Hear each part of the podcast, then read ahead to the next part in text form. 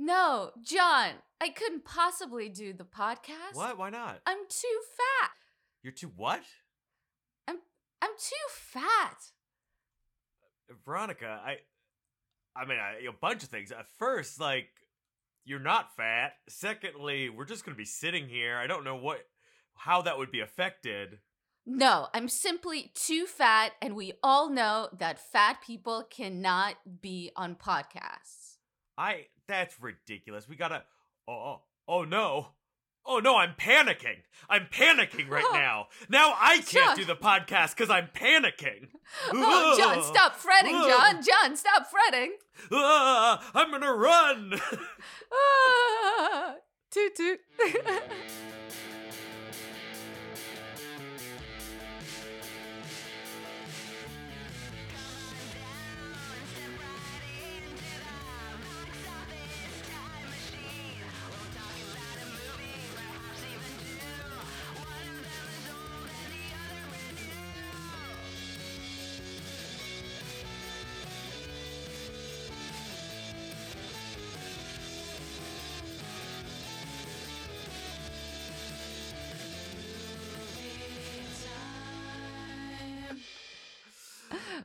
this is uh this is an all-time great. That's a perfect. Uh, perfect. We, I think we captured the disaster film genre. To be clear, we were both female characters there. Uh, yes. I'm panicking. Um, yeah. Uh, Nonnie needed to fucking chill out. We got But- a real. We're we're talking Barbara from the original Night of the Living Dead levels of complete incapacity due to quote unquote panic and shock. Um, Yes. whatever. Her her brother who looks like a muppet died. Fucking get over it, Nonnie. If you can't tell by our references to characters named Nonnie, we're talking about the Poseidon Adventure today. But who the fuck are we, and what is this? Uh, I am Veronica Yarovsky. Who are you? I'm John Burchad, and you are listening to a podcast entitled Box Office Time Machine, where we speak about the number one movie at the box office, either in the current weekend or, as in today, far in the past, 50 years ago. Ooh. That's the past. That's That- the sound of the past. People forget that the past uh, word allotted, wooed and word. It was very windy in the past. Half a century ago. That's how old this movie is. I know. Uh, and we were barely alive. Yeah. Yeah, you can tell from our voices. Uh uh gosh, we were uh we are 51 and 52 years old. Oh, yes. But we did go see it in theaters. Yes. At at the time. We we Yeah. took a time machine. yes. That that that's the premise of this podcast, right? Look, Veronica, I, I'm sorry. I feel like I don't. Uh, I feel like this conversation is already kind of off the rails, and that's because uh, as we talk about this movie, it's the first time I've ever seen this film. I saw the remake in 2006, but I had never seen the original. Uh, nor have I read the 1969 novel, nor have I watched the 2005 TV miniseries remake, which I didn't know existed, but came out Me one neither. year before the theatrical remake.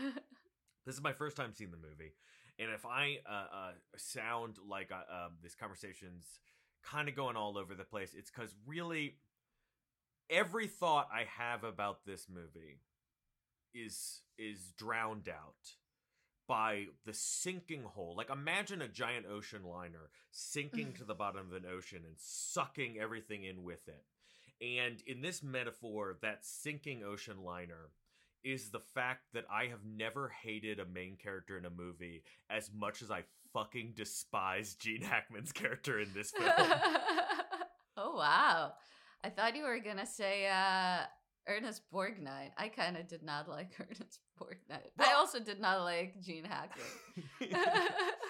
Ernest Borgnine, uh, playing the character of uh, Detective Mike uh, Rogo, who's introduced as a man who has recently become married to a sex worker that he previously arrested, Uh, I guess he also worked Vice in addition to being a detective lieutenant. He worked his way up, uh, but he arrested her six times. Now he's married to her, and they're introduced. i i his characterization is that he doesn't care that she used to be a prostitute because he loves her. And then he spends the rest of the movie being real pissed off if she dresses sexy or if any man looks at her. Not a very likable character. Oh, and it should be uh, pointed out that every character in this movie screams constantly. Just- well, m- my theory is that it's every Oscar winner who does oh, because it is like every Oscar winner gets a scene where they scream at someone off screen. Gene Hackman screams at God, I believe. Uh, Yes, yes. But yeah, there's like a scene where every Oscar winner just fucking screams their soul out. And I think it's in a bid to get another Oscar nomination, which a- one of them did, which is fucking surprising. wait, who won a who won an Oscar besides the song? Uh, no, no one uh won an Oscar, but Shelley Winters actually does uh, or did get nominated for it. She did Uh, the uh, aforementioned fatty fucking whale. that is Shelley Winters. Her that was- character is uh, Jewish and fat. That is her character. Um, yeah. you know what? I want to be clear. I enjoyed this movie. I know it probably hasn't sounded that way so far. I enjoyed this movie. The stunts fucking ruled. I love the old disaster film thing where here's a bunch of varied characters played by varied actors, and there's a disaster, and we're gonna see who survives, who dies, what choices they make, who sacrifices themselves. I love that shit. mm-hmm. But my hatred of Reverend Frank Scott, played by Gene Hackman, has just colored everything else. Were you not a fan of his preachings, of his mix of some New Age Buddhist, objectivist Christianity stuff? Well, the thing is, so all the descriptions just in the, of the movie describe him as uh, like so. The Wikipedia describes him as a minister who believes God helps those who help themselves, which I believe is a uh, a good philosophy. However, as it is presented, he's sounds more like he's like a prosperity gospel minister Oh who's yeah. just talking about like you like he sounds like he should be in a church in you know the 60s talking to uh, donald trump's dad fred trump talking about uh he sounds like some fucking joel osteen bullshit um anytime something happens his first thought is a uh we should use the little boy. The first things he does when the disaster happens is he uses the little boy as a guinea pig and then he Mhm. tells the teen girl to take her dress off. Those are his first two actions in a crisis situation. He then- tells he tells the two skinny women to take off their dresses because he also tells it to is it Lugo the the Ernest Borgnine's character wife? rogo. Detective rogo. Uh, so yeah, so he tells both of the skinny women to take off their uh, dresses, but God forbid, Fatty Shelley Winters takes off her dress, and she makes it up the tree fine, even though we are treated to another like, oh, I gotta touch your butt to lift you up uh sequence. he Ugh. he's a real sleazebag. His scene where he, uh, it- any interaction between he and the teen girl was weird, but that's not why. That's not why I hate him. That you know it's bad when I go, yeah, he was creepy with a teen girl, but that's not the bad part. Um, the really bad part is the way this movie presents his God helps those who help themselves philosophy is that when something when a disaster happens, he makes an instantaneous choice about what the correct plan of action is. And then he is so obsessed with the idea that he is correct that he will not take anyone else's information whatsoever.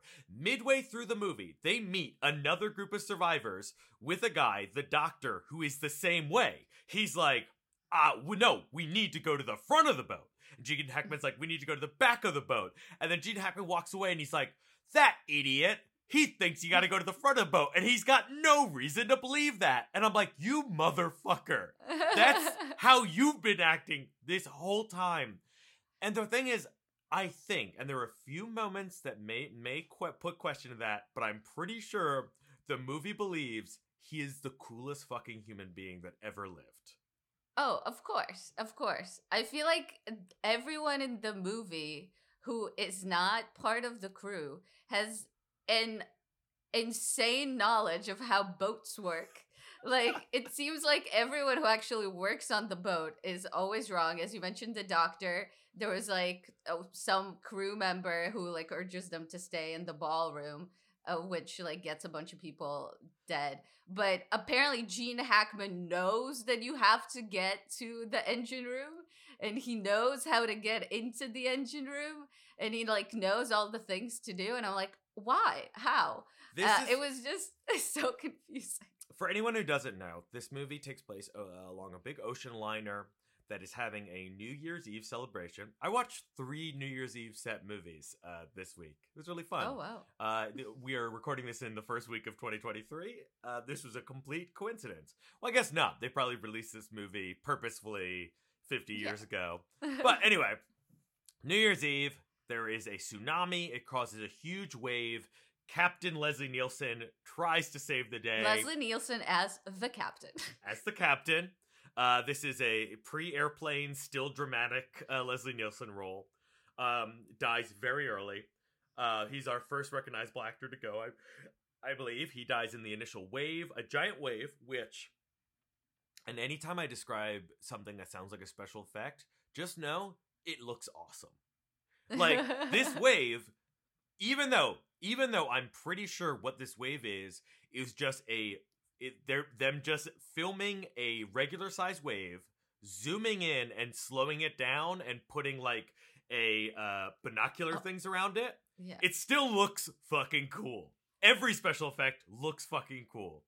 Mm. Um, flips the boat over, so then the people have to escape. The boat's upside down. They got to get to the bottom of the boat, which is now the top of the boat. That's that's your Poseidon Adventure premise. Um, but I yeah, gotta say, does that actually happen? Can a boat just flip like that? I don't know. I mean, so obviously not not the biggest deal, and apparently it could happen, but it was just like such a silly premise in the beginning. I was like, really, this is a thing that could happen to a boat? oh, we I never thought they were designed to not have that happen. we never really discussed this. Have you you you were completely unaware of this uh really media franchise at this point of the Poseidon Adventure story? No, I I mean I was aware that they existed. I guess I wasn't aware of the premise of the boat The upside down totally boat. just like flipping upside down. I was aware of the 2006 movie, though I chose not to see it. I was aware of two things, uh, three things going into this. The boat goes upside down. I'd seen the remake, so I knew the basic idea. Boat goes upside down. I was aware of Shelley Winter's famous swimming scene, and I Mhm. was aware that Gene Hackman sacrifices himself at the end. Spoilers: he should have done it fucking sooner. Fuck Reverend Frank Scott. Um, but uh but wait, what what was i gonna say where was i going with this um oh so yeah no so he is told at the beginning all the information he has they're all they were all in the ballroom at a new year's eve dinner they're now on the ballroom ceiling and uh red buttons um the uh An adorable name.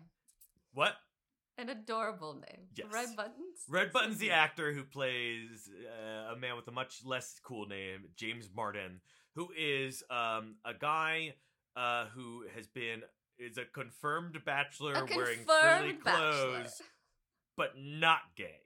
Not gay? Am I correct?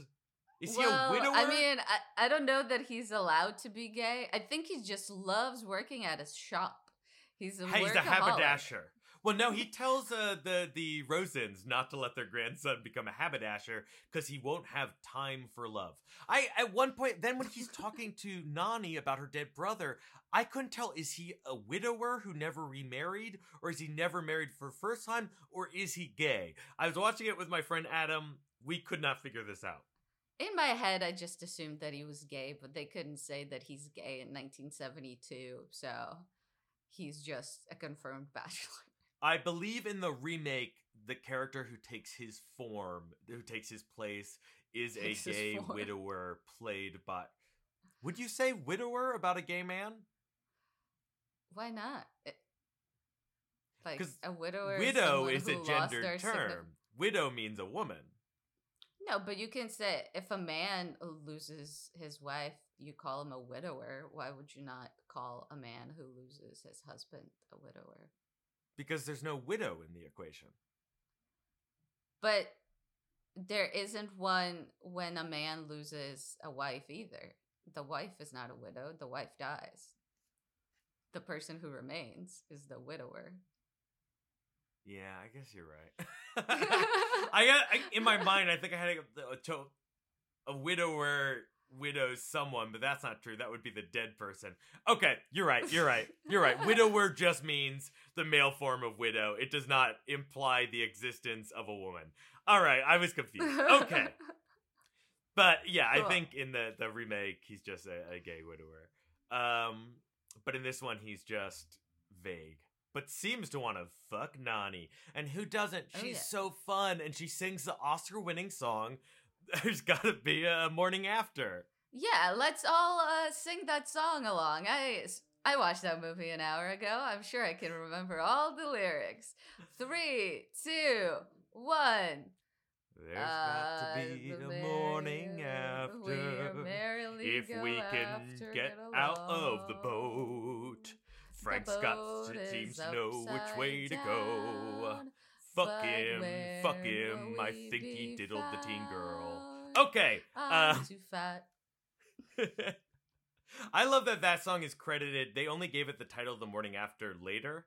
Um, so like when uh, we looked up the Oscar ceremony, so Sonny and Cher give out the 1973 Best uh, Original Song Oscar. Very um, nice. they just call it the morning after, but in the credits, it is just called the song from the Poseidon Adventure, like it's a Yeah. fucking Friends episode. the one with the Poseidon Adventure. um, but yes, so the disaster happens, and all he knows is a little boy, real obnoxious little boy, real little fuck, uh, goes, I think the steel is an inch thinner in the engine room than in the rest of the boat. Because I was hanging out with an engineer earlier. Weird. I was hanging out with an engineer earlier, and I'm pretty sure that's what he told me. That is all the information Gene Hackman has to go from. And from that Mhm. moment, he's dead fucking set that the only thing they can do is go to the back of the is to go, is to do move mile mountains and whatever to get to the engine room. And the thing is the movie's like, yeah, he's right. He's right. That's that's how you should act in a disaster 100%. But it also makes no sense because at the end, the way that they get rescued is that they bang on the metal and they get heard by the rescue crew, who then use a fucking like fire drill thing to like take them out. It, that inch doesn't matter. I Yeah. feel like that tool would have worked under for any you know uh thickness metal at that point. I want So, to yeah. read you something. Oh please. And this is from the Wikipedia synopsis of the 1969 novel, The Poseidon Adventure by Paul Mm. Gallico. I want to apologize to our listeners. Normally, I would have taken the time to read the whole book before recording this episode, but I only read the Wikipedia synopsis. So, um, da, da, da. Belle Rosen has a heart attack. It, a lot of it is fairly the same, although uh, some parts are very different, and I might read a few of those earlier. But at the end, the rescue team cuts through, and the group climb climb out of the upturned hull. Manny Rosen, however, refused to leave without Belle's remains, which are lifted out after the others have left. It must have been very hard. She's very fat. Um, must have a bunch of ropes must have torn. it was like a whole thing. Once outside, the survivors see another much larger group of survivors being removed from the bow of the ship. Most are still in their dinner clothes, in contrast to Scott's group, who are mostly in underclothing and streaked with oil. So, if I'm reading this correctly, the book has the twist ending that they would have been better if they had just stayed in the place. Yes. Whereas the movie, the 1972 film, and every other adaptation of the Poseidon Adventure has the thing where they're like, we should leave. And the other people are like, no, we should stay. And they leave, and instantly everyone who stays is killed. In the book, it appears that no, they should have just fucking stayed. I think the book seems more fun. That's a Uh, better ending. Okay, you say the book seems more fun. I'm gonna Oh, read no. one other thing. Um, where is this? Where is this? I'm doing. Uh, I'm going to. I'm gonna do a, a Control F search for the word rape. Uh, oh to give you a little uh, uh, trigger warning for what I'm about to read. Oh boy. New York Police Detective Mike Rogo finds the Beamer. That's a character not in the not in the movie. Uh, passed out, intoxicated. That's just that's unrelated to the uh, sexual assault that I'm about to read. That's just funny that in the book characters just go off and get drunk, and then that's how they die. but Robin, the little boy, is nowhere to be found. While searching for her young brother, Susan is raped by a young, terrified crew member named Herbert. Susan talks with Herbert, who is remorseful and ashamed and grows to like him. But- oh no, no, no, no, no, no, no. But Herbert, realizing the consequences of his actions, panics and runs off and falls to his probable doom. Susan rejoins the group and tells them nothing of what has happened. Cool. Oh, Seems like a good scene. what a bummer that's not in the movie. Yuck. Wow. That apparently also the character of the former sex worker is also more shrill and annoying in the in the book than she is. in Oh yeah, her her her the description of her death sounds truly terrible. Um, Yeah.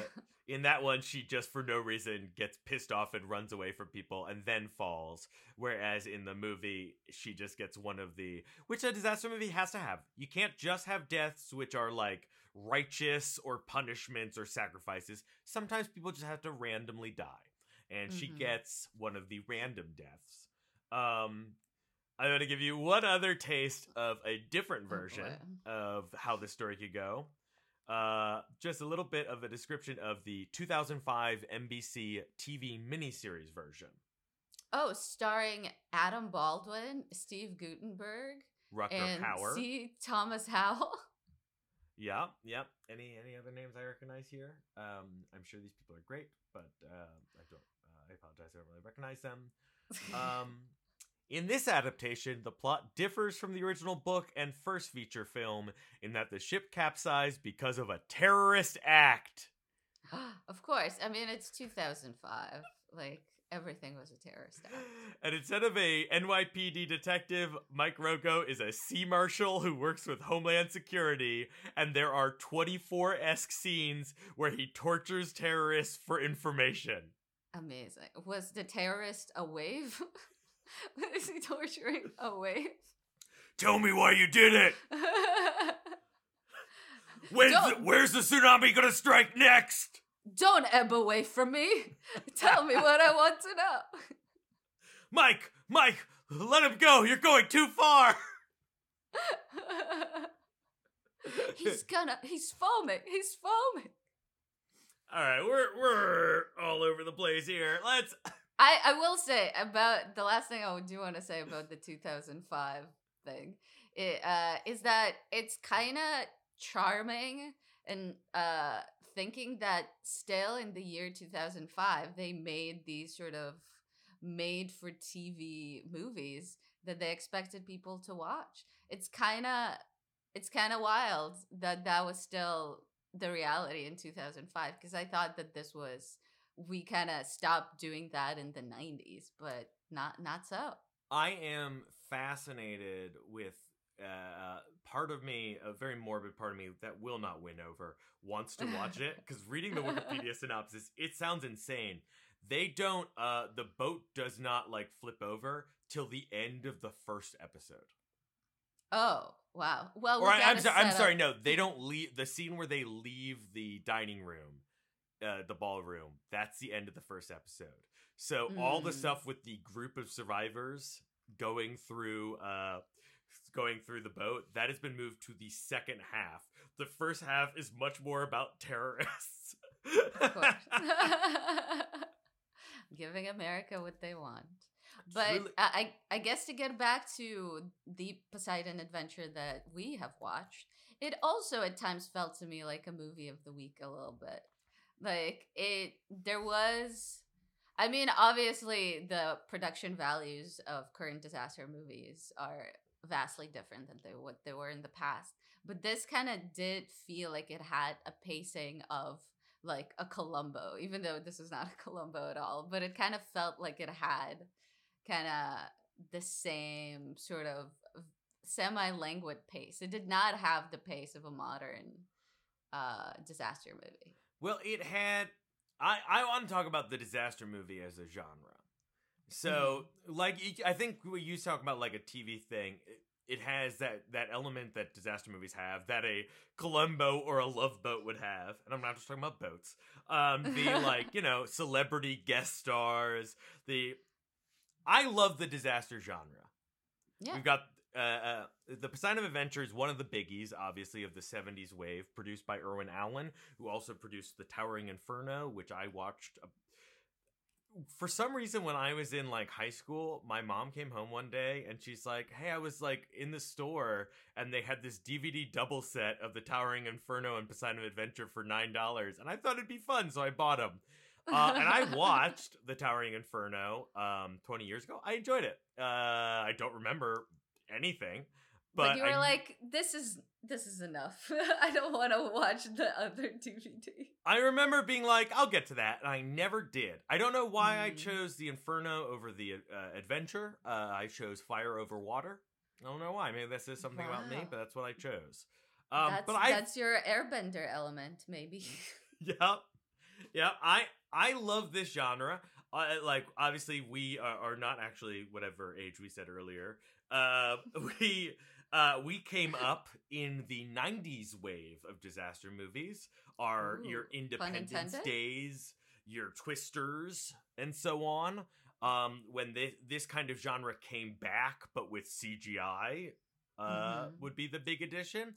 And I and love cows and flying cows. Let's and flying forget. cows. Uh, not CGI. That poor poor cow. Uh, that was a real cow. And we are not talking about chilly Winters. Oh, that fat pig. okay, we've joked about this enough. Maybe we should actually. no, the, these jokes are commentary about how terrible they treat that character in this movie. And I'll keep making them. Which character do you think is treated the worst? Uh, Which who does the movie have like the the, she gets a heroic moment at the end where she reveals that for some reason she has saved a necklace that proves that she was a state champion high school swimming star. Do I don't know what that necklace is. She's well, got she. Oh, go ahead. sorry, I was gonna say she's got two necklaces. Um, the Hebrew sign for life Hi. and something that says she was good at swimming in high school. Uh, is that, am I am I getting that correct? Yeah, so I wasn't sure whether they were one and the same, like whether like the high necklace was also the other necklace, because it would be crazy for her to have multiple necklaces. and like, okay, oh, I'm I'm getting ready for New Year's Eve dinner. What should I what should I wear? Oh, honey, do you have my swimming championship? It's not even swimming. It was like I held my breath underwater for 2 minutes. I think the necklace was for that. It was for most breath held underwater. It's, it's, it's like so they have a thing where they're stuck and there's a compartment that's uh, filled with water, and she um she's like, "Let me go." I have eh, I'm I was a great swimmer in high school, and I have this necklace that proves it, and I just don't understand why the script doesn't just have her go, "Let me go." I was a great swimmer in high school. Why does she need a prop to prove it? Because it's insane that she has a necklace that says that. Um, of course, she does not get to go first because Gene, Gene Hackman's character, Reverend Frank Scott, one of his other attributes is he will not allow any other character to do anything heroic before he gets to. He has to be the hero in every fucking scene. I will say, in that instance, it makes sense because she doesn't fucking know where the engine room is. You're Like, right. She was like, That's she's fair. offering to swim to a place that she's never been to, and apparently he has already been there and knows where to go. So that one makes sense, and it makes her That sacrifice better. I feel like. I I like that scene, though. I will say I was so confused by her death because I don't think like the way Shelley Winters played it made sense. It was like very I don't know. It was very stagey. It was like how a child would pretend to have a heart attack. It was like uh uh uh and uh. I don't know. It was it was weird. Yeah, she has one of those special heart attacks where you have a heart attack and then you have a full conversation and then you have a death. yes. Where you can also retrieve your second necklace. Yeah. Look, at that point, honestly, if I'm a, a grandpa from Willy Wonka, because that's uh, the actor, I forget his name, he Oh, plays her husband, um, Jack Albertson. Um, if I came up and Frank, Reverend Frank, the shittiest human being on, on earth, is like, yeah, she died while none of you were looking. My first thought is, you killed her.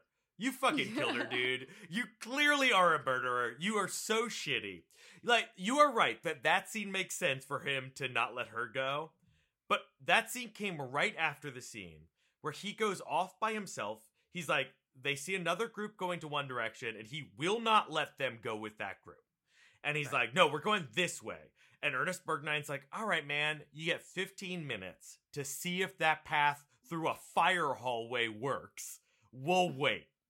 And so he goes, he comes back after the 15 minutes. Sorry, Frank, you made the deal. If you're not back in 15 minutes, we don't go that way.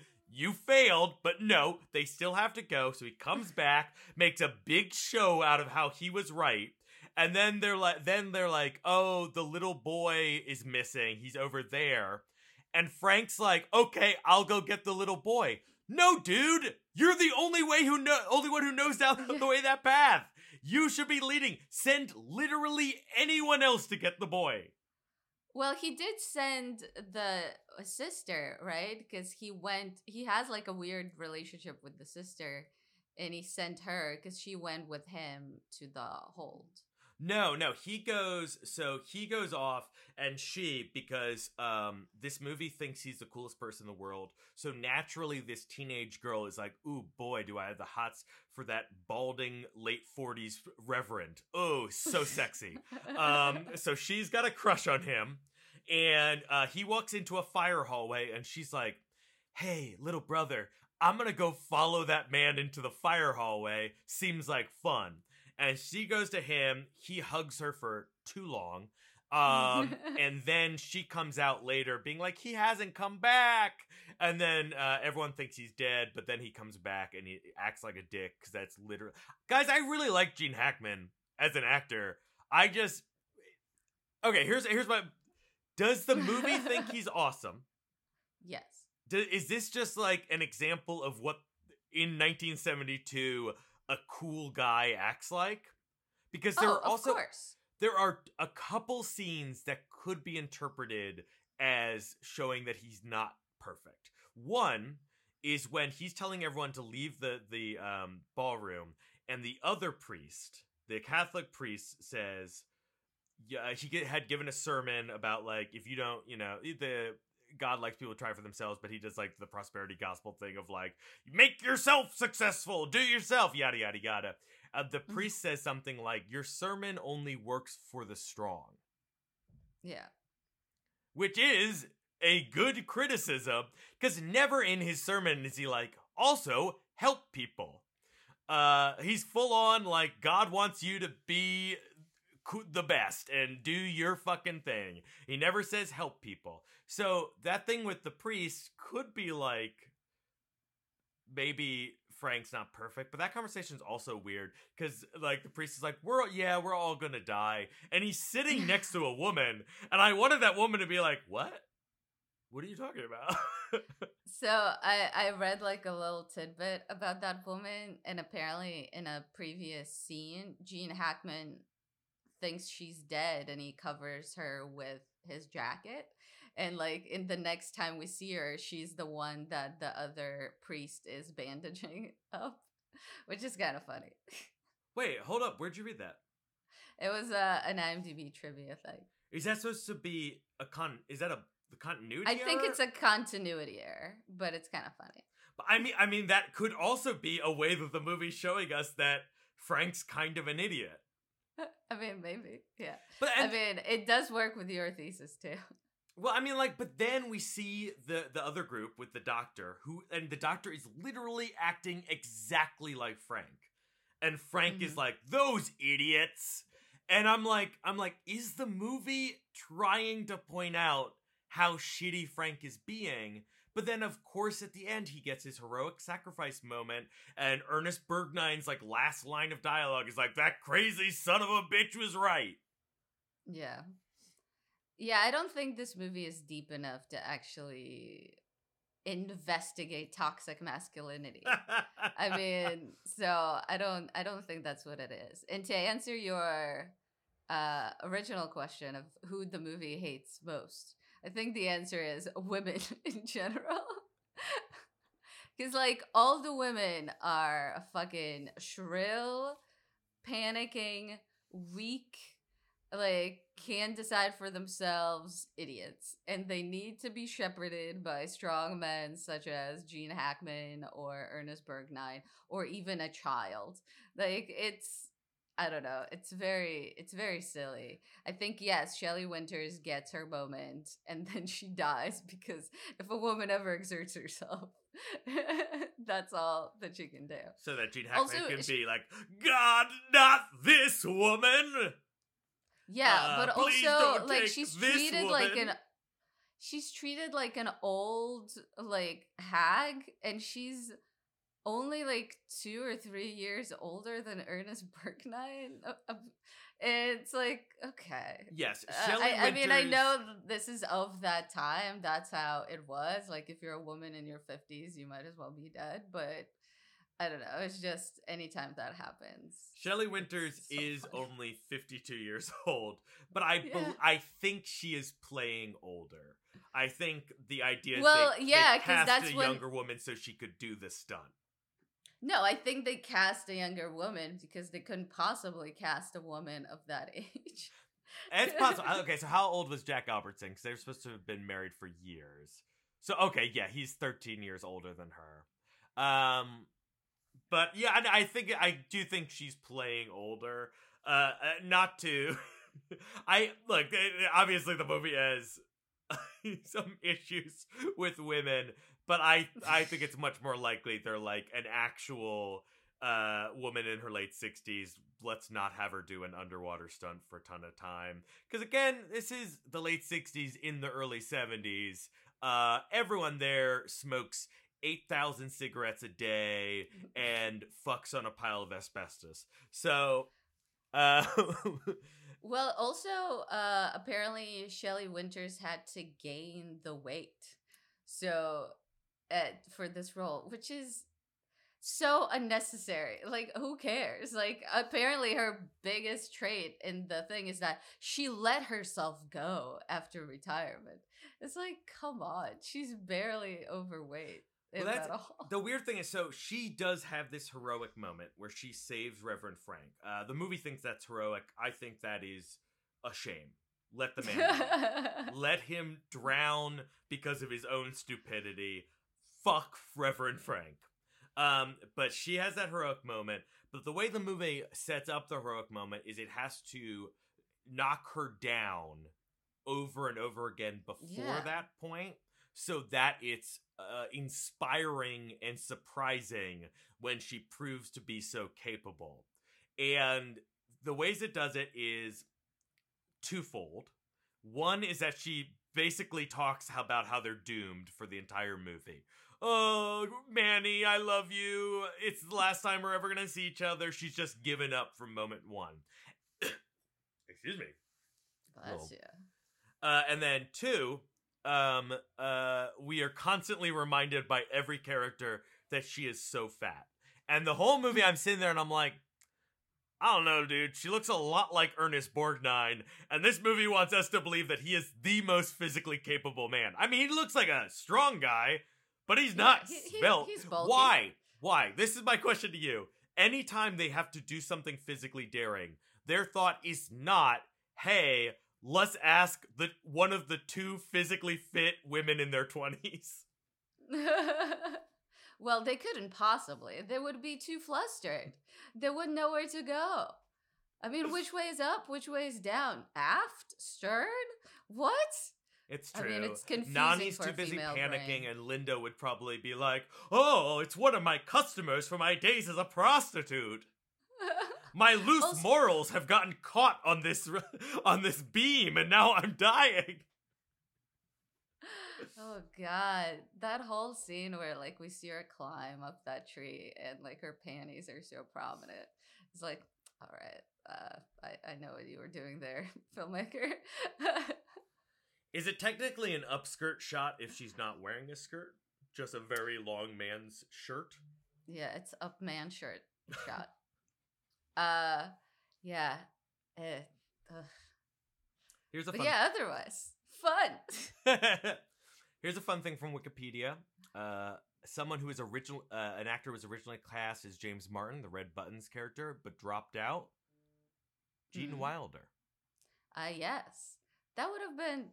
I wonder if that role would have been funnier or something or anything really. Because once, once they kind of go through with, you know, the escape plan, he barely has anything. Oh, he has to convince the other woman who says that she cannot swim to hold on to him, Yeah. which isn't. Which is There's another a rope. thing. You don't have to swim. Yeah, there's a rope. You don't need to do anything. And then when they come up, he's like holding her mouth. It's. I'm like, what? How does that helpful? I guess the thought is that she she's so stupid that she just starts swallowing water while they swim. Is this how swimming works? Look, her brother died, and presumably the rest of the band, but she is does not care about the band, only her brother. I want to know about that relationship. She has been traveling the country with her hippie band, singing the morning after. Eh, mm. presumably, there's like six members of the band. She only gives a shit about one. It's her brother. Makes sense she'd care about him most, but we never see the other band members after the collapse. Maybe it's a, like kind of a cruise thing situation because I know currently on cruises you just get hired as a musician. Maybe she didn't know anyone else. That's, Well, that's I mean- well, we had a we, the thing is, we Roddy McDowall, Mr. Acres. I don't know that we've mentioned him yet. He has a line introducing the band where he says, "We picked them up in Gibraltar, and Mm. they are getting a free ride for free music." Ooh, free ride for free music. Also, Yeah, that guy. they were standing accent- at the pier holding a sign that said uh, "Ass, gas, or grass." Also, that uh, eh, that was like the guy who starts off with like a Liverpudlian accent and then becomes Irish and then becomes American. he, he was he had an injured leg and he was uh, leaking out accents through his injury. uh, what? Who who was your favorite? I I I, I think I've I've taken in a very Frank Scott way. Is it Frank Scott, Reverend Frank Scott? In a very Frank Scott way, I've uh, bullishly taken over this podcast to talk about how much I hate Frank Scott. So let me uh, uh, relieve so, some of the negativity. Uh, uh, Veronica, who's the character you liked? I mean, I guess I like the Shelley Winters character. She's the only one who kind of wasn't doing anything except for Frank Scott. So I guess it would have to be her. The kid was annoying. I mean, yeah, I don't know. None of the characters were like that interesting, which I think is kind of the sad part. I Hmm. think they're all kind of stereotypes of old. And I don't know. They weren't like super engaging as characters, I guess. Well, I think I mean they're archetypes uh, more than stereo. What stereo? Well, Well, it's a thin line, but like the disaster genre, because they've always got to introduce so many characters in so little time, they are always archetypes or frequently cultural or racial stereotypes. What what's your favorite disaster movie? Hmm.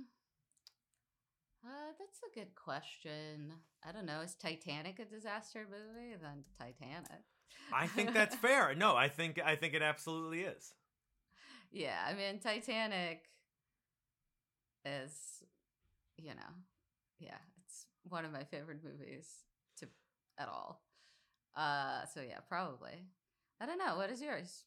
Um, yeah, I didn't think of Titanic. I mean, that's obviously a uh, a good one. Um, I just clicked uh, uh, best disaster movies on Google, and one of the options that comes up is Melancholia, which Wow. I mean, fair, technically true. Uh, but that would be very funny if I'm like, my favorite disaster movies are The Towering Inferno and Melancholia. I do a double bill of that. Um, no, That- I that's think something you say for your Bumble profile. I spend so much time on my dating app profiles talking about my favorite. Um, uh, oh God, what the fuck's his name? Uh, uh the uh, Lars von Trier movies. Lars von Um, Trier. yeah, I'm always like, "Hey, hinge dates, wasn't it wild when he uh talked about Nazis at Sundance at Cannes or whatever?" Um, no, I think, think my favorite is it's got to be Independence Day. Yeah, that was the other one I thought of. Um, yeah, if alien movies are allowed, yeah, Independence Day. I like Armageddon. Armageddon, I think, is a disaster movie, uh, and I remember enjoying that quite a bit. to me i i think the for the quote unquote disaster genre i think the elements that have to be in place are a large and varied cast and a big event that they're dealing with i think that could be anything from one building catching on fire the towering inferno to contagion uh, a, a pandemic to an alien invasion i think those own, all count as long as we are, particularly at the beginning of the movie, jumping back and forth between the experiences of various characters, and then maybe eventually they coalesce into a small group of survivors. I I Mhm. think I think you can do aliens, and or you could do, um, uh, you know, a, a meteor shower or whatever. All right, good. Yeah, I'm looking through the list on Vulture. Are you on Vulture? I'm just on Google looking at things. Like I, the thing is, like a lot of the, very few of these movies am I like, yeah, that's a good movie. but I like, For sure. I enjoy the genre a lot. That being said, I did watch Twister for the first time in uh nearly 30 years last year. I watched it with my friend Natalie and we're like, "Oh, we've never we haven't watched this in years." And I remember like halfway through we're like, "Oh, this this is real dumb." oh yeah, Titanic is the number one choice of Vulture. So you know, yeah, I don't think you can beat Titanic at that. I don't think you can beat James Cameron. If James Cameron made a movie in your category, it's probably the best movie in that category. it's my hot take. uh, look to our last look to our last episode to see how much Veronica loved Avatar 2. He made the best Uh, Avatar movie. I will stand. That is fair. that. Avatar 2, I think definitively the best Avatar movie. Good, good. We're in agreement. Um, I'm looking at this. I saw uh, my parents when I was home for the holidays were watching half of Everest, um, which is uh, uh, I I I'm a little less uh, uh I'm a little le- I enjoy a little bit less when they're based on true stories. Obviously, Titanic is, but once you're a hundred years away, it's no longer true. In an in an abstract way, you know. True. Oh, John, we forgot the best disaster movie of all time. Uh, earlier this year, we witnessed the treasure that is Moonfall. So I was going to bring that up. We are almost definitely headed for. We've been in, and we are going to now definitely continue to be in a fallow period for disaster movies. Because Moonfall was the first, like, Roland Emmerich style disaster movie in years. Well, it was And- his movie. He he was he, made well, he made it yeah, but that you know director of uh, uh Independence, Independence Day, 2012. 98 Godzilla. Uh, did he make 2012? I, He thi- made I think he definitely yeah. made the day after tomorrow, right? Yeah, and he made 2012. Yeah. I Um, love 2012. but yeah, Moonfall, in addition to being very stupid but fun, we had a good time. so uh, lost so much fucking money. it was such a massive financial failure. I do not think we're gonna get another one. That being said, a very successful movie of the year prior, Don't Look Up. there you go. I guess that's a disaster movie, but That only- counts. Uh, I don't know. I feel like that barely counts as a movie. Does it Sorry. count if the disaster only happens in the last 30 seconds? Uh, Well, we've we've listed Melancholia, so yeah. I guess I've never seen Melancholia, uh, so I don't know. But uh, spoilers for the end of Melancholia. Well, I guess it doesn't as long as it's sort of like society is in disarray, like in anticipation uh of the you know, the event, I think Mhm. it still counts. Because okay. I think you kind of want to see how humans deal with an abnormal event. Yeah, it's react seeing a group of di- uh, varied people reacting to one event is interesting. Um, Yeah. As we've learned uh, during the past few years, it's less interesting and more infuriating when you have to watch it in real life over the course of Yeah, I think it's multiple actually terrible years. it's kind of sad uh that there isn't a resurgence of disaster movies right now when we there's so much to comment on in our current society that could be done by a disaster movie. I feel like the day after tomorrow almost came out too soon. Because it, was so scientifically accurate in its depiction of Well, uh, climate change. No, well, I mean, I don't think that's a criterion for disaster movies. They're never super scientifically accurate. That's fine. But I But the day after that- tomorrow is. I spend every day running from killer wind. Killer the- killer the- ice wind. But the message is there that Yes. sort of, you know, climate change is here to get us. And I feel like then, back then, even though, you know, we had the PowerPoints, Al Gore was telling us what's up. We still, it wasn't as prescient or not prescient. It wasn't as like prevalent in the discourse as it is now. I feel like global warming is I mean, more accepted as fact, which is nice, but it's also more discussed, I think.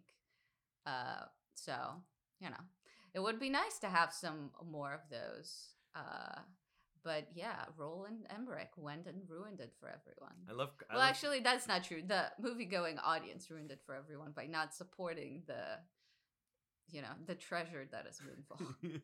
I, I love saying uh, that it's uh, more accepted as fact. It's like being like this. Uh, you know, we're now at forty percent people agree that the sky is blue. Um, yeah. I mean, but- listen, I'll take what I can get. Yeah, uh, over the weekend or right before the weekend, we had uh, a House of Representatives that couldn't elect a crazy person to be their leader because they wanted unclear what, but also a different crazy person to be their leader. So, uh, I don't know. Things are I'll aren't going great. Yeah, things are going great for America and the world. Stay tuned. But I think I think Roland Emmerich kind of helped kill his own genre in that I was so again I watched this uh, uh, uh, with uh, with my friend Adam and we he was pointing out like he preferred uh, movies scenes like the p- uh, sudden adventure than something like Moonfall because he could relate. Um, he survived a boat uh, disaster. No, he could relate like the idea of being in a sinking boat is relatable uh, like you can sense that happening. And i think because the spectacle took over and with cgi you could make anything the disasters Mhm. just got sillier and sillier.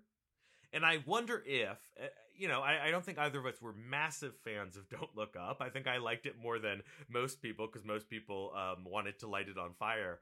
But uh but i wonder if that is the way to go. Like you said um uh that having disaster movies that actually have like more like commentary and like satire and like maybe like the disaster genre can go the way of recent horror movies where Mhm. there are a lot of horror movies that are smaller and that like have something to say and that's what's really bringing in audiences Yeah. Yeah. Maybe. I hope so. I do hope they give Roland Emmerich more money to make movies. I enjoy most of his movies. They're really fun and outlandish, and it's great. well how about this um uh t- to to wrap up this episode let's come up with a disaster movie pitch let's come up Mhm. with a disaster and who would we cast as our varied cast in a new disaster movie would you would you like to come up with a new disaster or do a new poseidon adventure remake Uh, let's come up with a new disaster. I feel like they already remade the Poseidon Adventure. So, so are we going for a commentary disaster, or are we going for any old disaster? let's go for fun right now uh let's go for Ooh, I fun. have an idea. What if it's like an Elon Musk type tycoon who Mm. has like an idea for like the equivalent of the new Zeppelin? And and and so basically it's like that zeppelin something about it has malfunctioned and it's like heading towards i don't know new york city or washington dc or something it's not the hindenburg where it just bursts So it's Uh, just where, it's like- just one normal Tesla car is on a typical Tesla car death mission. Um, it's a self-driving car. Uh, uh, yeah. Yeah, maybe that- it's like the it's the Hyperloop. Elon No, Musk is introducing the Hyperloop. Oh my god, a disaster movie set in the Hyperloop. I think I think we should still like do something with like the commentary part is gonna be the sort of the the tech tycoon who thinks that they know better than anyone else in society. And See, so that is would be like the hubris part. And then like we will have like normal people. Oh, maybe the disaster is is that like there's actually some sort of like hackers who take over all the cars. So they take over all the Teslas. Inside the Hyperloop maybe. uh-huh. Uh and and so the heroes are the normal people inside these cars. And maybe some of them are like, "Oh, I just like borrowed this car from my rich uncle. I don't even like know." So they're like some, you know. You Uh, thank you. You corrected the one problem I had with this premise is your use of the, the phrase "normal people." Because um, as we've seen online in recent weeks, they've been announcing more details about the Cybertruck, uh, the ugliest vehicle that's ever been ex- created. Uh, costs uh, I feel I think a hundred thousand dollars. Um, although you do get a free subscription to Twitter Blue, um, and I Oh my believe it does not have airbags. The Cybertruck And also apparently the glass shatters, right? Because he was like showing off how the unshatterable glass Yeah. shatters. But but as we've seen as they've made announcements, no quote unquote normal person is excited for this truck. So we would have to find a reason for likable people to be involved in this disaster. Yeah. So I think it would have to be like so some rich person's assistant, for example. That could be one car. Well, we have to Mhm. have like the Silicon Valley assholes. So there has to be one like person who's in like some Patagonia vest and whatever. And so there would be like that guy. And I don't know. Ooh, maybe eventually somehow they manage to pool their cars into one big car. And then it becomes like a Megatron kind of thing. Okay. So I'm loving the this premise idea, by is- the way. Yeah, okay, so the premise is it's not actually uh, uh, the Hyperloop because the Hyperloop is so fucking stupid that it wouldn't even work as a movie location because it's No. so thin and boring and ugly. So it's a Yes. slightly bigger thing. It is a stupid car conveyor belt that uh, shitty Elon Musk has created. Um, and he will be played by Edward Norton playing his character from Knives Out. yeah. Um, we're it, this is a spin-off of the Knives Out universe. Um, and so all of our char- our characters, uh, so half the people are shitty uh, uh, crypto bro idiots who Mhm. love love the Elon Musk type and they want to use it. Then also there are some normal cars that are also in the tunnel. Then Yeah. As happens with normal Teslas, they all malfunction and they all crash at once. So all of our actors playing Crypto Bros die instantly. Except for a couple, because you need the shitty person in the group to be there. So a, a group of survivors then have to get from uh, from the middle of the tunnel to one of the exits. And I think we have a group of survivor A and group of survivor B, and they go in opposite directions, and we cut back and forth between them. Yes. And I think the important thing about this movie is that throughout it'll point out how shitty the construction of this non-hyperloop hyperloop is. Everything breaks, nothing makes sense, nothing malfunctions, or everything malfunctions. Um, But one of the Yeah. crypto bro, bro characters is still like, no, no, this is brilliant. this Yeah. is great. This is a this is a weird hitch. Yeah, no, he's playing 4D chess. He intended for this to be this shitty. This is just to show us how shitty infrastructure is right now because he is secretly improving it with his second project that hasn't been released yet. Yeah, and we frequently we cut between the two survivor groups, but we also cut to the Elon Musk type doing damage control outside, and he's interrupted from owning the libs on Twitter uh, to have to deal with this disaster, and doesn't want to, and spends all of his scenes trying to figure out who else to blame, and in the end Mhm. decides to just start focusing on his next thing instead of dealing with this. So that's Edward Norton. Now let's cast our survivor group. Who is our shitty uh, uh, uh, Elon Musk Tesla bro? Ooh, a shitty Elon Musk. I say Tesla. bro, it could be a woman. Haha, just kidding. This character's definitely a man. I mean, I wanted to be Armie Hammer, but I think he's Mm. canceled. Yeah, and also Or like know, Justin Timberlake could probably pull it off. even lot as of the even people as a cannibal, both both are too handsome for that role. Aw. All right, so you want someone uglier. Uh, well, I don't know. Go on Twitter right now. Look up Tesla. Look up images of the people. Oh no, none of them use their actual pictures because we can assume what they look like. Uh, uh, Shia LaBeouf. He's also canceled. Oh, Why am I coming up with just canceled? Shia? LaBeouf, a younger Shia LaBeouf would be perfect. I think this character should be late twenties, early thirties. I guess Shia LaBeouf's mid thirties.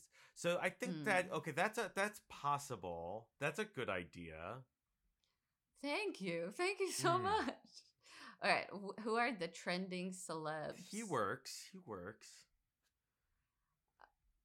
Actors. I am more excited about this than by anything that was in uh, the uh, Poseidon Adventure, though. Which I suppose. Okay, is- I think it's Shia LaBeouf, and then also it's two of them. And I he's played characters like this before, so this is kind of lazy. But I think Daniel Radcliffe. Ooh. They're yeah, the two he Tesla he plays an asshole. He can play an asshole pretty well. But I think we also need to have like they have to have a girlfriend that's kind of there for the money, but she realizes that it's not worth it. Uh, I So think they they're to also have, like, rich. Yeah, because that it, this is gonna be in the middle of like the bubble. Maybe, maybe this is like while crypto bubble was still a thing. They're hodling. Um, Yeah. Okay, cool. Okay, who who's playing their girlfriend? Uh, uh, what's her name? Uh, uh, the woman from Under the Silver Lake. Oh, uh, Uh, Riley Keough. Yeah, I think she would be good. Perfect. Love it. Okay, great.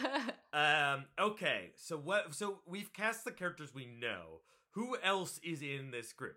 What are the types of 2023 Happy New Year that would be in a 2023 disaster movie? Uh, well, so we would have to have like someone who's going to their like second or third job from like their minimum wage because around San Francisco there are all these people who are doing minimal wage work who have to have like three jobs. So there there would have to be maybe like a woman who might have a child. She might have a child. And she is like uh she couldn't find a babysitter, so she's taking her son to her second shift at like wherever and she's stuck there. I think okay, we have that, and I think also I, I like the idea of a, a so mother and child. Also, I think there's a character who can't get to work because the actual public transit has been shut down due to the foofara for the grand opening of this dumb bullshit tunnel. Oh yeah, that's fun. Yeah, I like that. Just like how Uh, California does not have speed rail that we should because it was canceled for the development of the Hyperloop, which does not exist. So, uh, so who is um? So I think an older mother, and then also a a woman in her twenties who just can't get to work. Who who, uh, who played these? Zoe characters? Kravitz. I'm just casting women from Mad Max, but I think Zoe Kravitz. She's hot. She's in everything. She would do well. Okay. Uh, and and the older woman, uh, let's see, maybe, uh, how old? How old are we thinking? um. How well? How old's the kid? I guess would be the question. Uh, yeah, I guess maybe the kid, like, you know, is twelve or something like that. Okay. Uh, so let's see. Maybe the woman is. Uh, yeah, I don't know. You know, I don't know if about uh, uh, know enough uh, uh, child actors, eh, but um, spoil the move one of the movies I've seen recently. The child actor from Megan is very good, so let's make it a young daughter. A young daughter, great. All right, so a young daughter. And then you know Uh, what? To to to keep like some more gender parity, let's make it a single father. But so far, we only have one woman. Well, then we're Oh, we're we gonna have no two no women. we're gonna add more. We have the little girl, and then I. I okay, that's fine. We'll do it. We'll make it a single mother. Uh. Let's do Greta Gerwig. okay. I want to see Greta Gerwig in a disaster movie. Also, she directed Oh, this, by the way. Oh, this yeah, is directed by. Greta Gerwig. Uh, I love this so she much. co-wrote the is script with Noah Baumbach. okay, so oh, we we also gotta have Zendaya in there somewhere. So let's. okay, Maybe she does the Zoe Kravitz role. a young maybe- lesbian couple played by Zendaya and Haley Lu Richardson. Okay, great. Love it. Yep. Yeah. Um, Uh, they're uh, they're influencers, so that's their thing. So they are there because they got paid to pretend to love the. Tesla I love that. I love Elon that. Musk. Okay, now here is an engineer who helped Oh, design yeah. it and got all of his things questioned. There's two engineers uh, who helped. De- uh, three. We'll make it three. They helped design it, but Elon Musk uh, uh, didn't take any of their uh, idea, like precautions or warnings, and then fired them all. And this team is played by Colin Farrell, Dev. Patel, and D'Arcy D'Arcy Carden. okay. Love it. Great. Love it. Yeah, and like one of them until the end is gonna like worship the Musk, but the others are gonna like one of them is already like hating the creation, and the the third one is gonna come around to hating it. Oh my God. Can I? Can I, I? I have an idea to replace Shia LaBeouf. okay. To get rid of the canceled Shia LaBeouf, Yeah. Zach Cherry. I would love more work for Zach Cherry. Of course, I will allow this. Okay, so Though he is a nice person, he's not like this in real life. We're not suggesting it because of how he is. No, I. He would just be funny in this role. Yes. Uh, I think we have quite the great cast. We need some older people, and then I'm gonna make a celebrity cameo. I, as you can tell, I'm going through Letterboxd of movies I've watched in the past few months. I want the Haim sisters to play themselves. oh, they can do the theme song. We can uh, resurrect the, you know, the movie soundtrack. Yeah, the song from Hyperloop is what the song's called.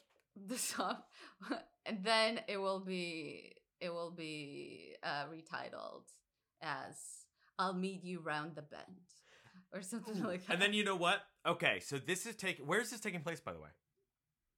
oh, I think around California somewhere. Okay, right? Somewhere let's in go in this in this universe. Um, uh, uh, the a Rick Caruso type won the mayor ele- mayoral election, so we have a shitty billionaire mayor as well. Who plays the Mhm. mayor? Uh, Kyle MacLachlan. is he is he just doing his mayor of Portland character from Portlandia? Uh, no, he's being a real dick, but I think he can pull it off. I feel like he has. Uh, or uh, Tom Hollander, most recently of uh, White Lotus, I think would be good. Like the short British dude. Oh, I think he actually plays the fun. dick really well. LA has a British uh, mayor. Maybe he can do an American accent, but maybe yeah, maybe, why not? But he like never refuses to I like acknowledge it. it. All right, who are our I olds? I think this is fun. Is Harrison our Ford in it? Can we put Harrison Ford in it? That would be Let, his let last the man role. let the man rest. What if it's his last role? Uh, and and Okay. he retires after. okay, Harrison Ford, and then how about this? I know she's not old enough, but uh, it's a What Lies Beneath reunion, and Michelle Pfeiffer plays his wife. Ooh, that's fun. I she should be in more movies. We can do actually Michael Douglas and Michelle Pfeiffer to have to have it be an Ant Man. A reunion from a series they're currently filming. well, I would just rather see them in a thing that I would watch as opposed to Ant Man, which I would only watch if you forced okay. me to. Wait, who did we say was the single mother? Uh, single mother was. Do we say?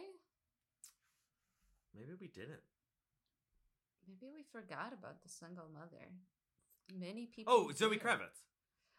Oh yeah, Zoe Kravitz. Oh, or Yeah. was she the 20 something employee who just wants to go to work? I thought that was her. Okay. Uh,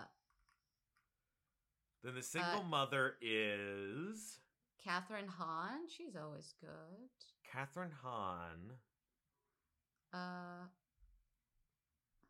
like how older? Well, here's a question. We could make it that the old couple is the grandparents. Oh, okay. Yeah, that's fine. But then we don't have. What about Jessie parent. Buckley? I love her and everything. Yes. Wait, I want Jesse Plemons in this movie. Yes, I'm looking Okay. at. I'm thinking of ending things. I'm- That's what I'm looking at. I'm still going back through movies I've watched in the past two years. Well, oh, maybe Jesse. I think we need a guy who knows something about cars. Like he's like the guy. Who's the gearhead? Yeah. So he can be like the gearhead. He's like, there's no computers in my car at all. I like, I love like the old machinery. Yeah, so he's, like, Jesse Plemons is playing like an old school, like Jay Leno esque. Yeah, but he's not a Jay Leno. Not, not like, not a rich talk show host, but like a fan of old cars. Like you picture like like uh, uh, uh Jesse Plemons like covered in grease. well, yeah. with his yeah, old- I, I'm, I'm saying he's like a down home guy. He's like he's not rich or anything, but like the money that he has, he puts into his cars, and he like he's a purist. He only likes cars that don't have computers in them and iPads and have windows that don't break. okay, Uh, right now list everyone we've named because I have our final question. uh, okay. So we have uh, Zach Cherry, Daniel Riley Radcliffe. Keough, Daniel Radcliffe, uh, Zoe Saldana, Riley Keough, yeah, yeah. Oh, not Zoe Saldana. Um, uh, Zoe Kravitz. Uh, we have Zendaya and who's her partner? Wait, was Zoe Kravitz the single mother? Uh, no, Zoe Kravitz is the one who just wants to get to work. Oh, Jessie And Buckley have- is the single mother, and her daughter is the girl from Megan. Yeah. Um, uh, uh, the lesbian couple is, is the the pair of influencers, lesbian influencers are Zendaya and Haley Lu Richardson. Uh, yes. Uh, we have uh, the gearhead, which is Jesse Plemons. We have the grandparents, which are Harrison Ford and Michelle Pfeiffer. Uh, and we have uh, the the inventors of the uh, oh, we have Elon Musk. So Yeah, that's he's Edward not Norton. in the disaster. Yeah, he's not um, in the. The And we have engineers the are, and the engineers. engineers are uh, uh, Colin Farrell, Dev Patel, and who is the third? Uh, Wait, no, Greta Gerwig was the single mother. oh, Greta Gerwig was okay. Greta Sorry, Gerwig is the Buckley. single mother. Um, uh, who was well, the? Je- Jessie Buckley could help uh, Jesse Plemons with the cars. Uh, Who- oh, who- uh, D'Arcy Carden is the D'Arcy Carden. engineer. Okay, so that's that's the cast. You got them all in your head. Yes. Because bad news, Veronica. Only four survive. Who are the four survivors at the end of this disaster movie? Uh, one of the influencers has to survive because she has to change Okay. her ways. Zendaya or Um, Haley Lu Richardson? I mean, I don't know. Portia or the character from Euphoria? I've watched two seasons of that show. I cannot remember the main I've- character's name. I've only seen the White Lotus, so and uh, Rue. support the girls. So I like. Which I mean, I- HBO actress is surviving? I, I don't know. I guess I feel like Haley Lu Richardson would be more like the persuadable one, and maybe Zendaya would be like the incorrigible one. So maybe like Haley Lu Richardson survives. Here's a but I don't pitch. Zendaya is an incredibly busy actress. Maybe she is a surprise early kill. Oh, that's fun. Yeah, I like that. Yeah. Okay, so we have her. Jesse Plemons survives. The gearhead, okay. uh, and I only think four- sadly all the engineers have to die yeah, I think they have to be sacrificed. to to pay penance for agreeing to work with Elon Musk. Um, Uh, I think they all have a heroic sacrifice moment. That's who gets the heroic sacrifice.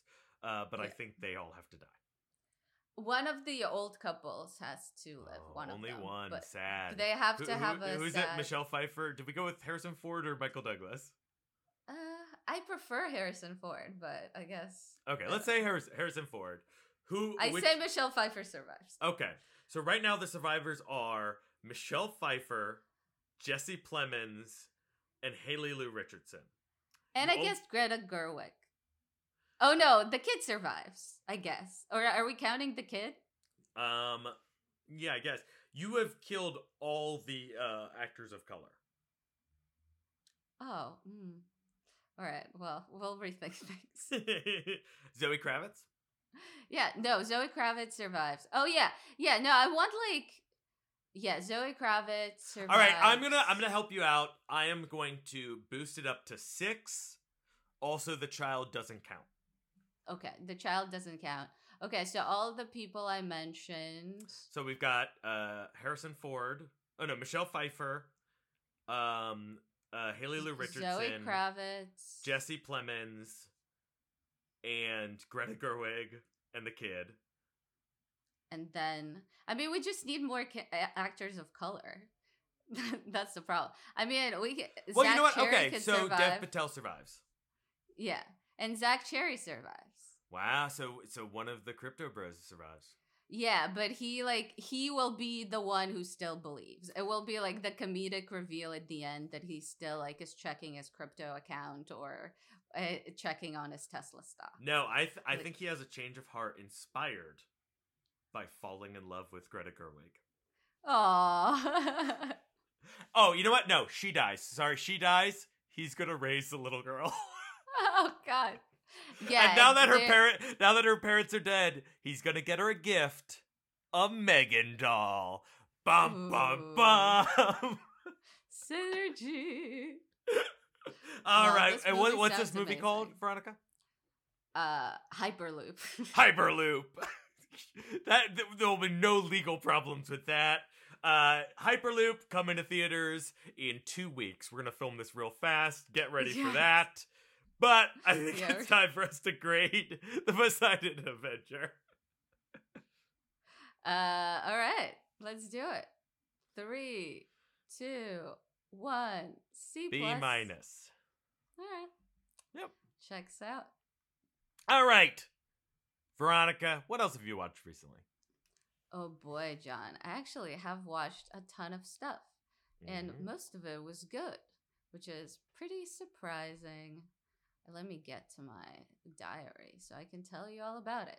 Well, first, I watched Knives Out, a glass onion mystery, or the other way around, which I, I really loved. I thought it was an improvement on the first one, which I enjoyed, but had issues with the mystery there. And in this one, I enjoyed the mystery more, and I liked the cast.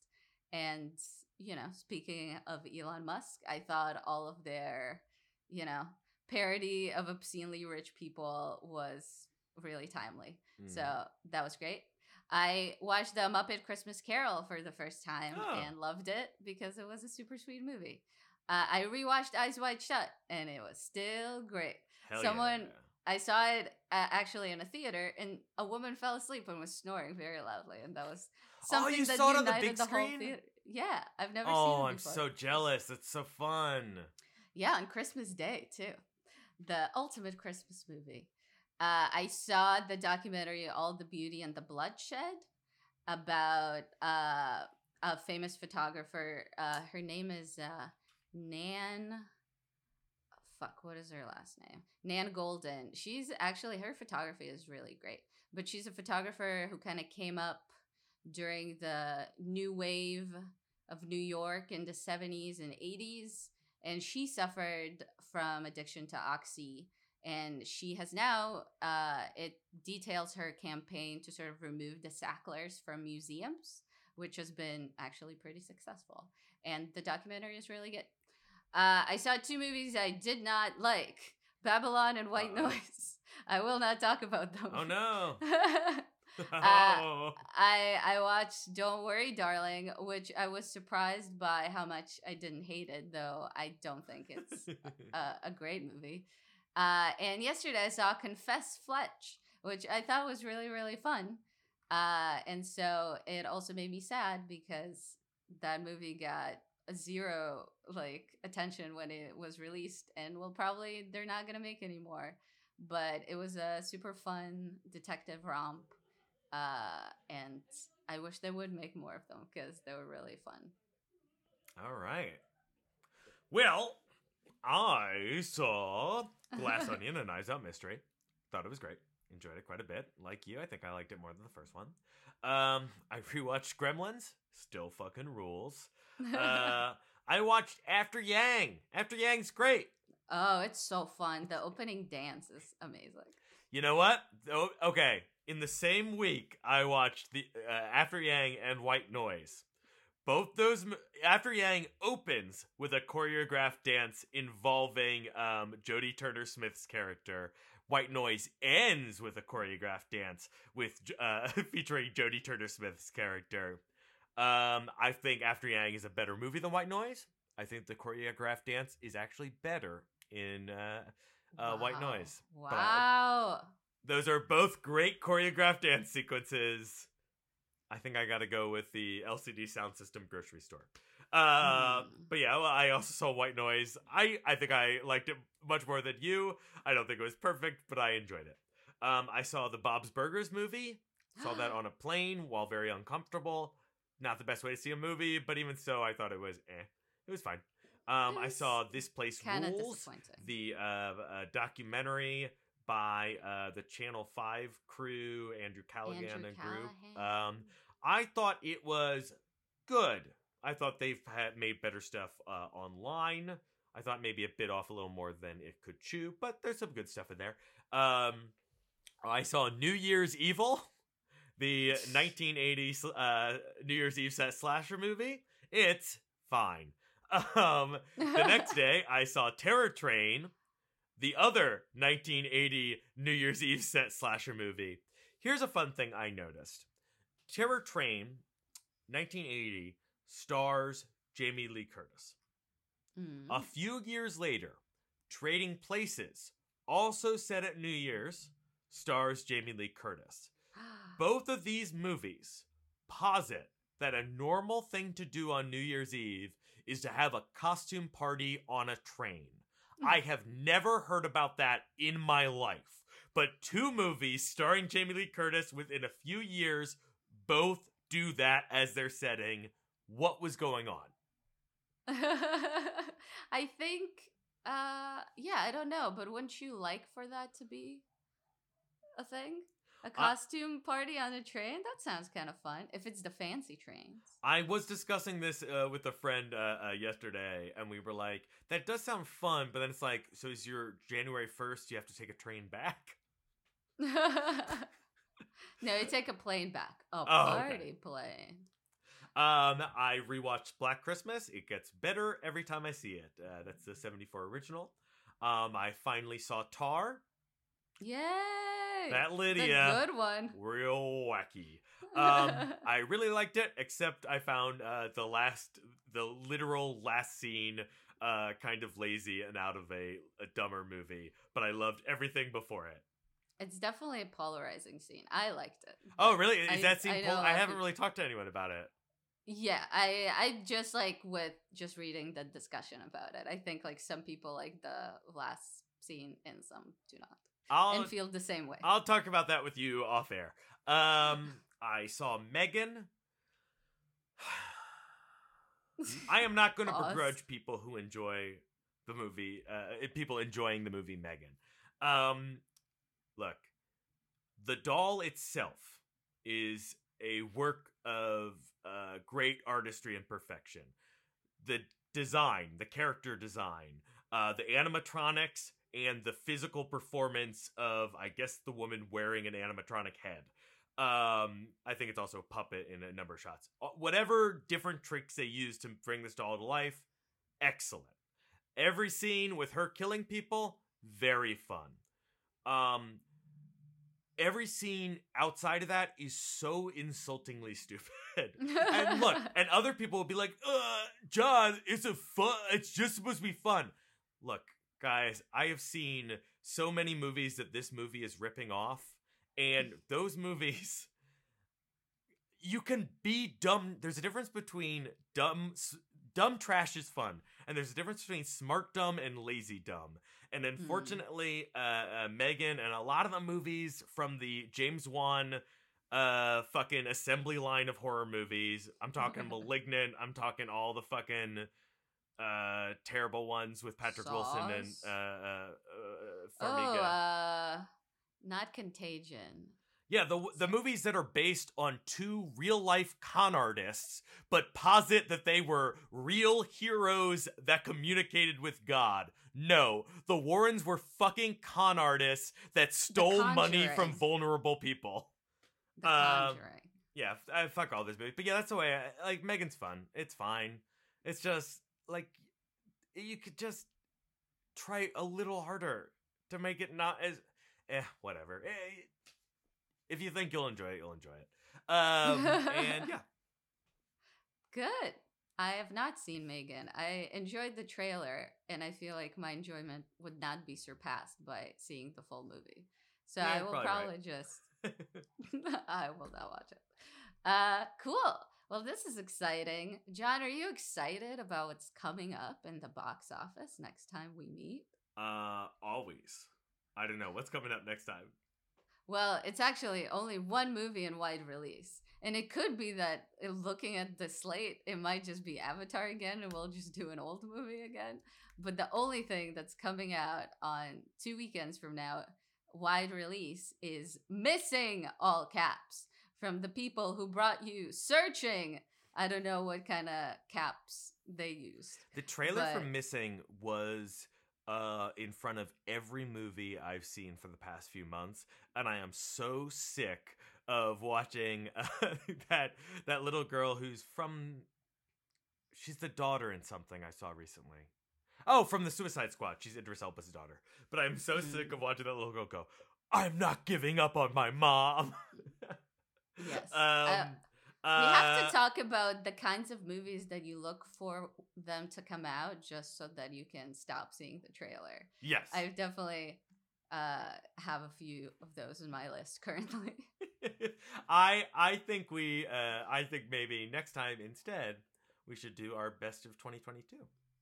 oh, that's true. We could do that. Ooh, fuck missing. Yes, that's what we'll do. Missing has gone missing from our list of episodes. Instead, look forward to a best slash worst of 2022. Oh, yay. I totally forgot about that. Yeah, we should do that. It's weird because uh, the best of 2022 we're just going to be doing an Avatar episode again. Oh, you mean Tar, right? Uh, Lydia Tar goes to Pandora. Okay, here's our next movie to pitch. We'll talk about that off record. Uh, let's get out of here. Bye, everybody. Bye, toot toot. Toot toot indeed.